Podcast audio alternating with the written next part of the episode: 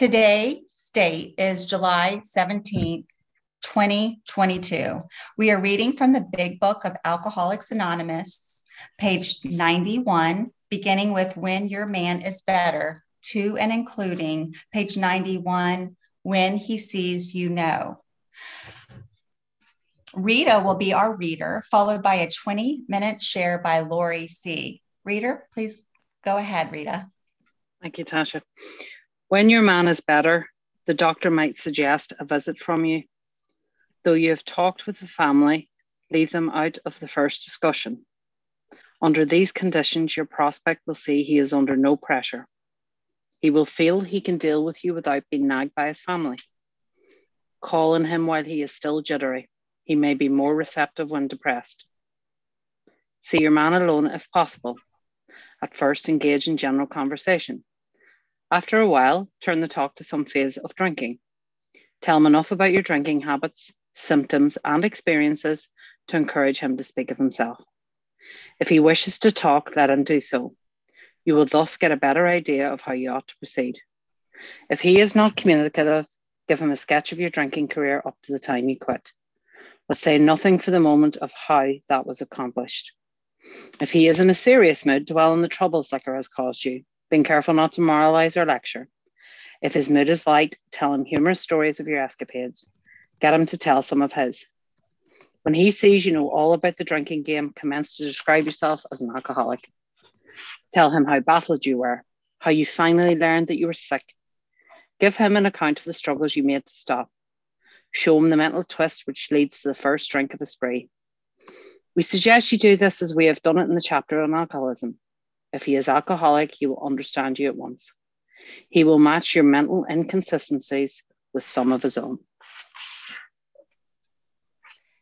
Thank you so much, Rita. Um, but before I introduce the speaker, um, Lori, would you like me to time you or to give you any warning? Like a five minute, five minute warning? Okay. Well, I would like to introduce our speaker, Lori C.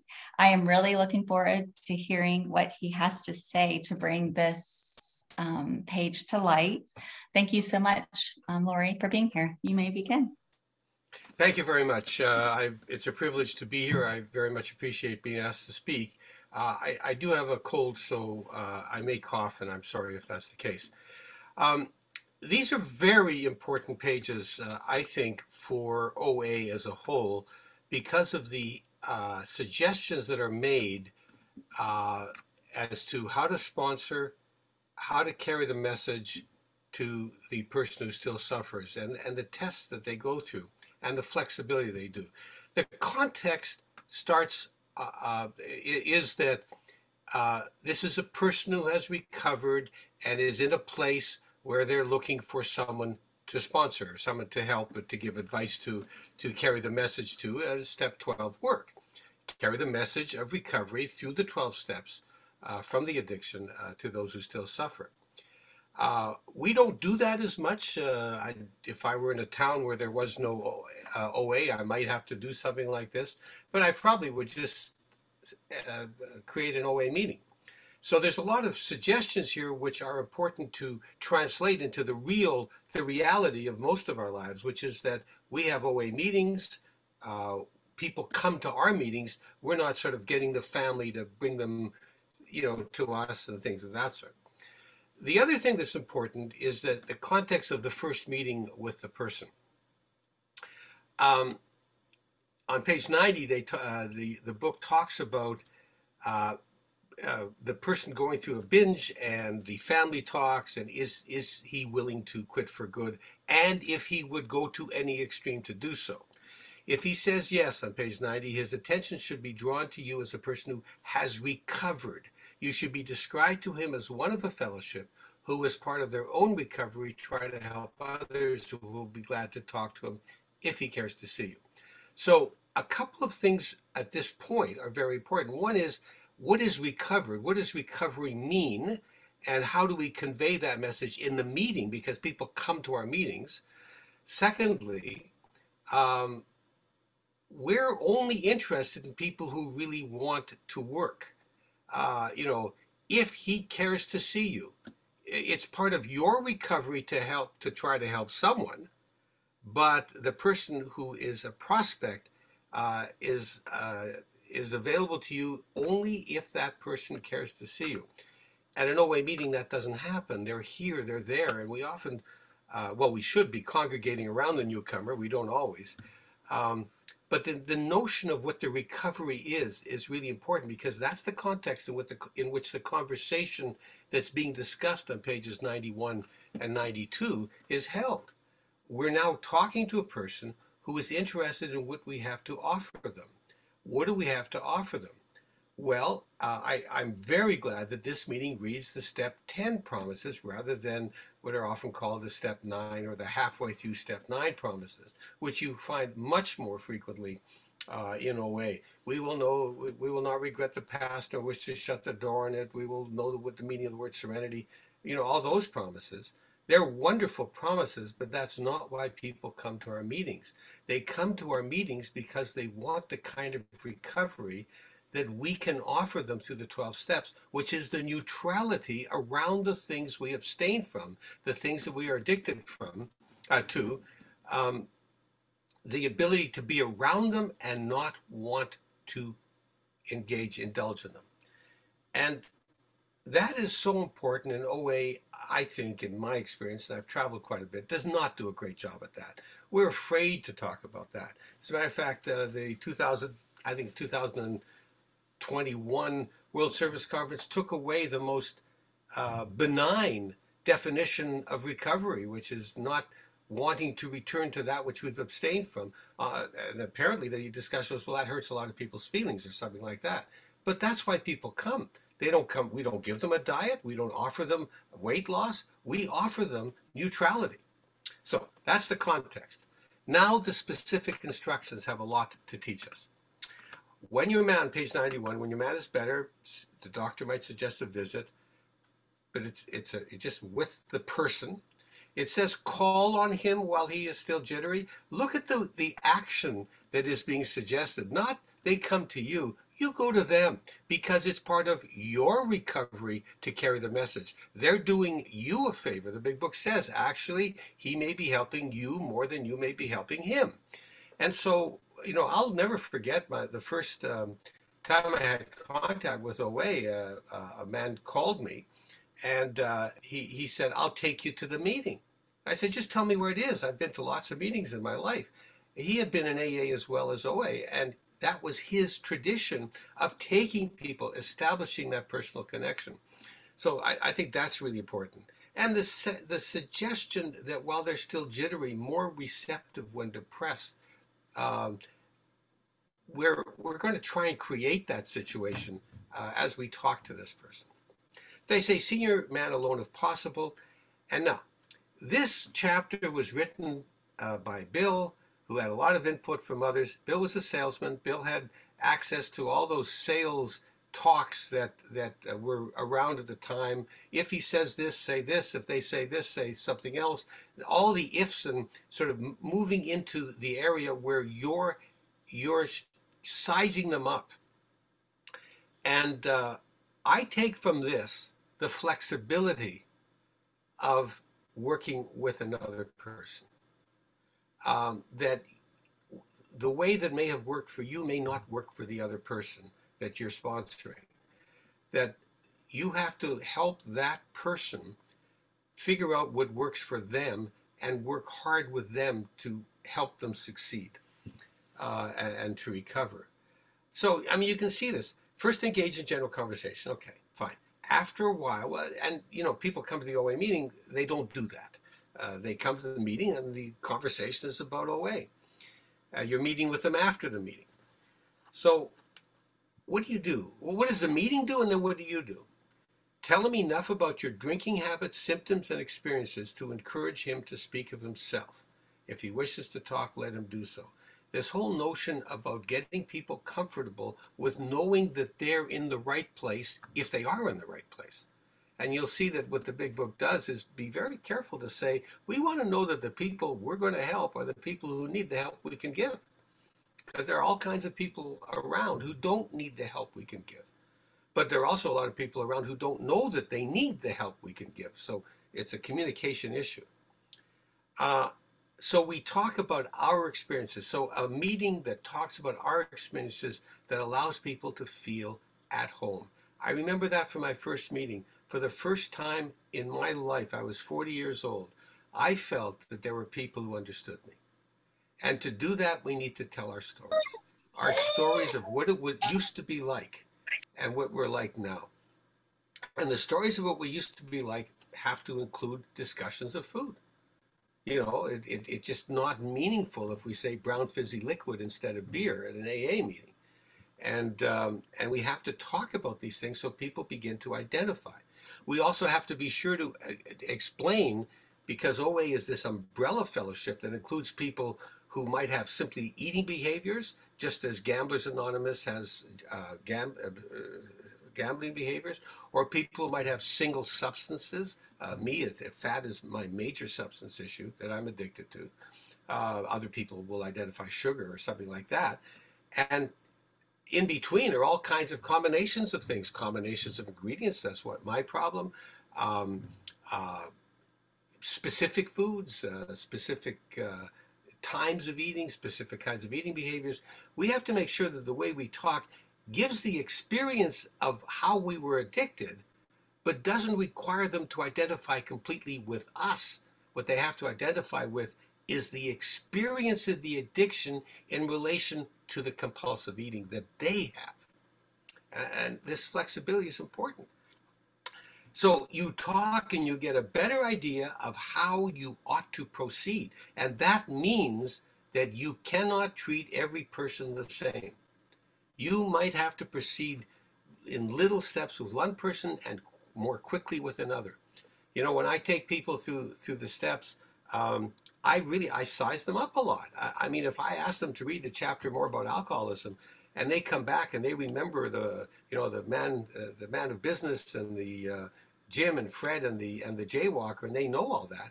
I don't have to read the chapter with them, uh, in my opinion, paragraph by paragraph. I just point out, did you get this part? Did you get that part?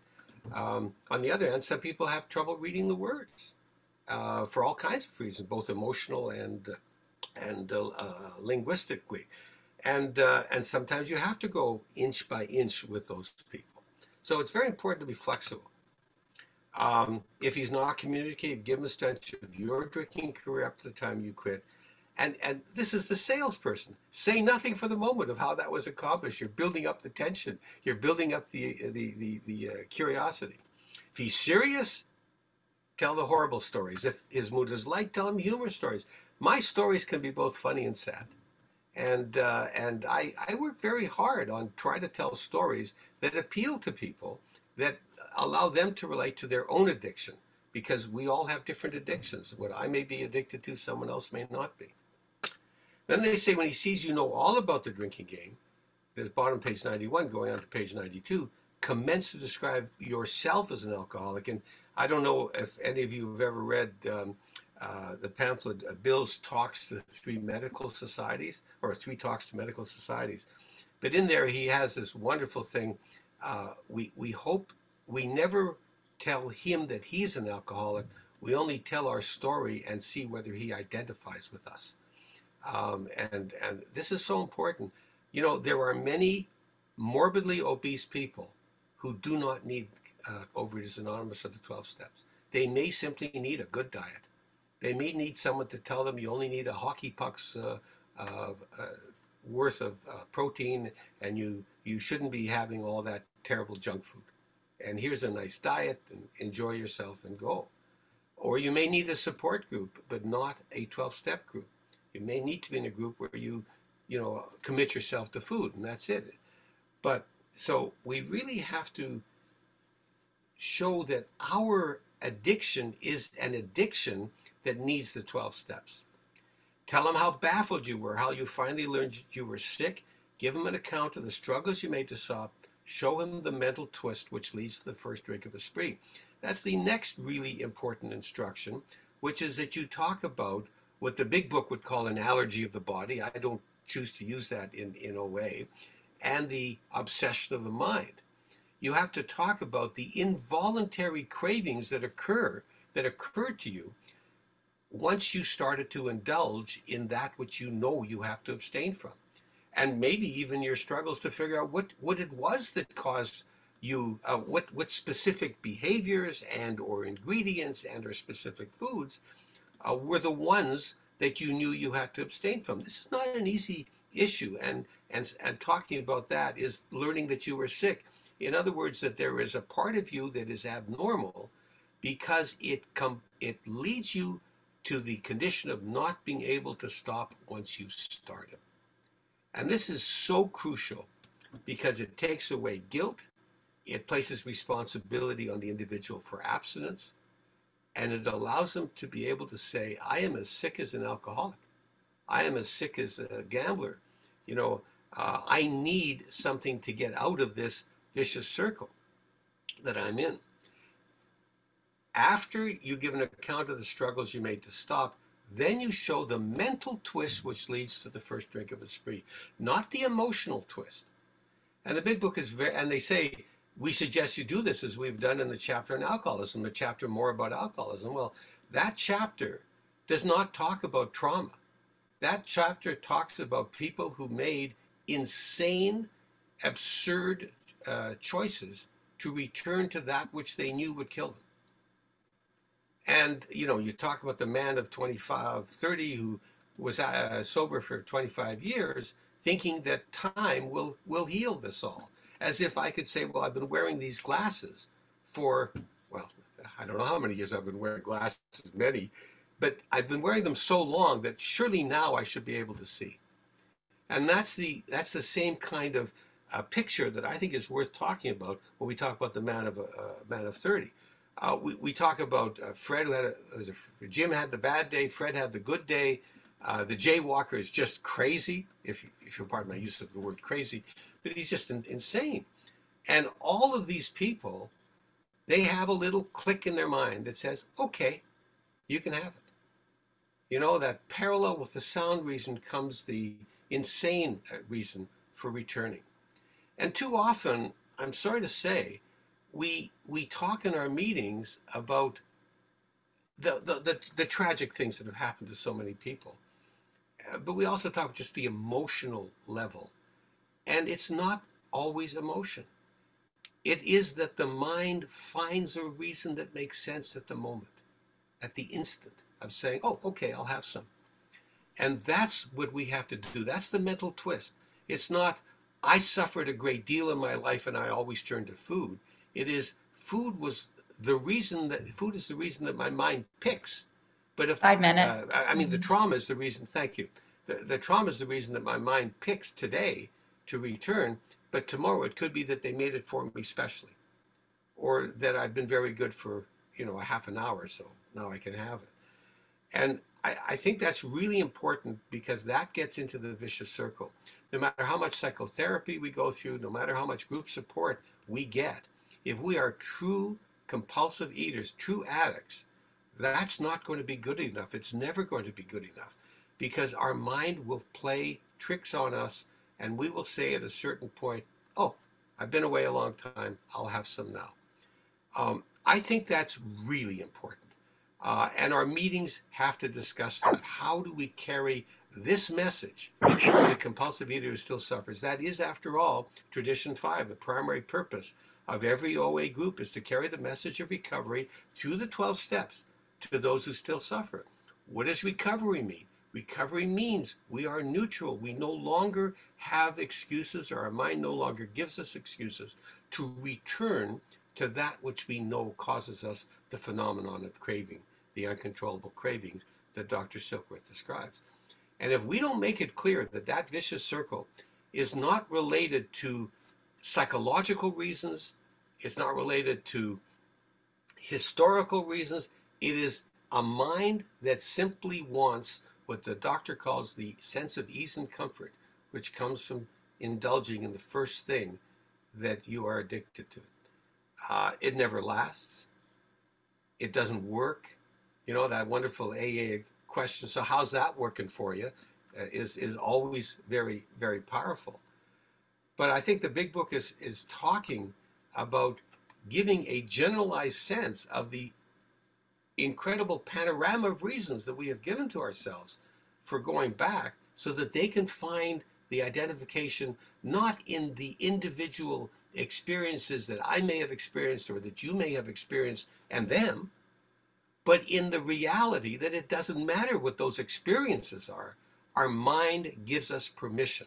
It finds a reason, the reason of the day, the reason of the moment, the reason that you wouldn't have thought of five minutes earlier, and suddenly it makes sense to you. Oh, it's the third time they've asked me. Well, it's the third time, not the second. Second, I can refuse. First, I can refuse. But this is the third time. Well, okay. Or everyone's watching, or you know, all those all those silly reasons. Then, if he is alcoholic, if he is a true addict, he will understand you at once. He will match your mental inconsistencies with some of his own. And this is so important too, because if you've prepared the groundwork, you've said, look, I am no longer tempted to return to that which I abstained from. Here is my whole story with the food and the compulsive eating, the lack of eating or the overeating, undereating, overeating. Here, I could never do it on diets. I could never do it with support groups. I could never do it on my own because my mind was lurking in the background thinking of reasons to return. If you've got that definition clear in your mind and you're able to express your own experiences uh, in that, then that person will start talking as well. So you have to define what recovery means in a way that makes sense to the person who comes to those rooms. They don't want to hear about spirituality, God, you know, emotional happiness. They want to hear that when they enter the rooms and they do what the rooms tell them to do, they will be able to be around ice cream and not want to eat it or the equivalent of their equivalent of ice cream. That's what they want to hear. I'm glad you do that. Uh, and then the flexibility that's important to emphasize of treating different people in different ways. I think my time is up, so I want to thank you for the opportunity of speaking.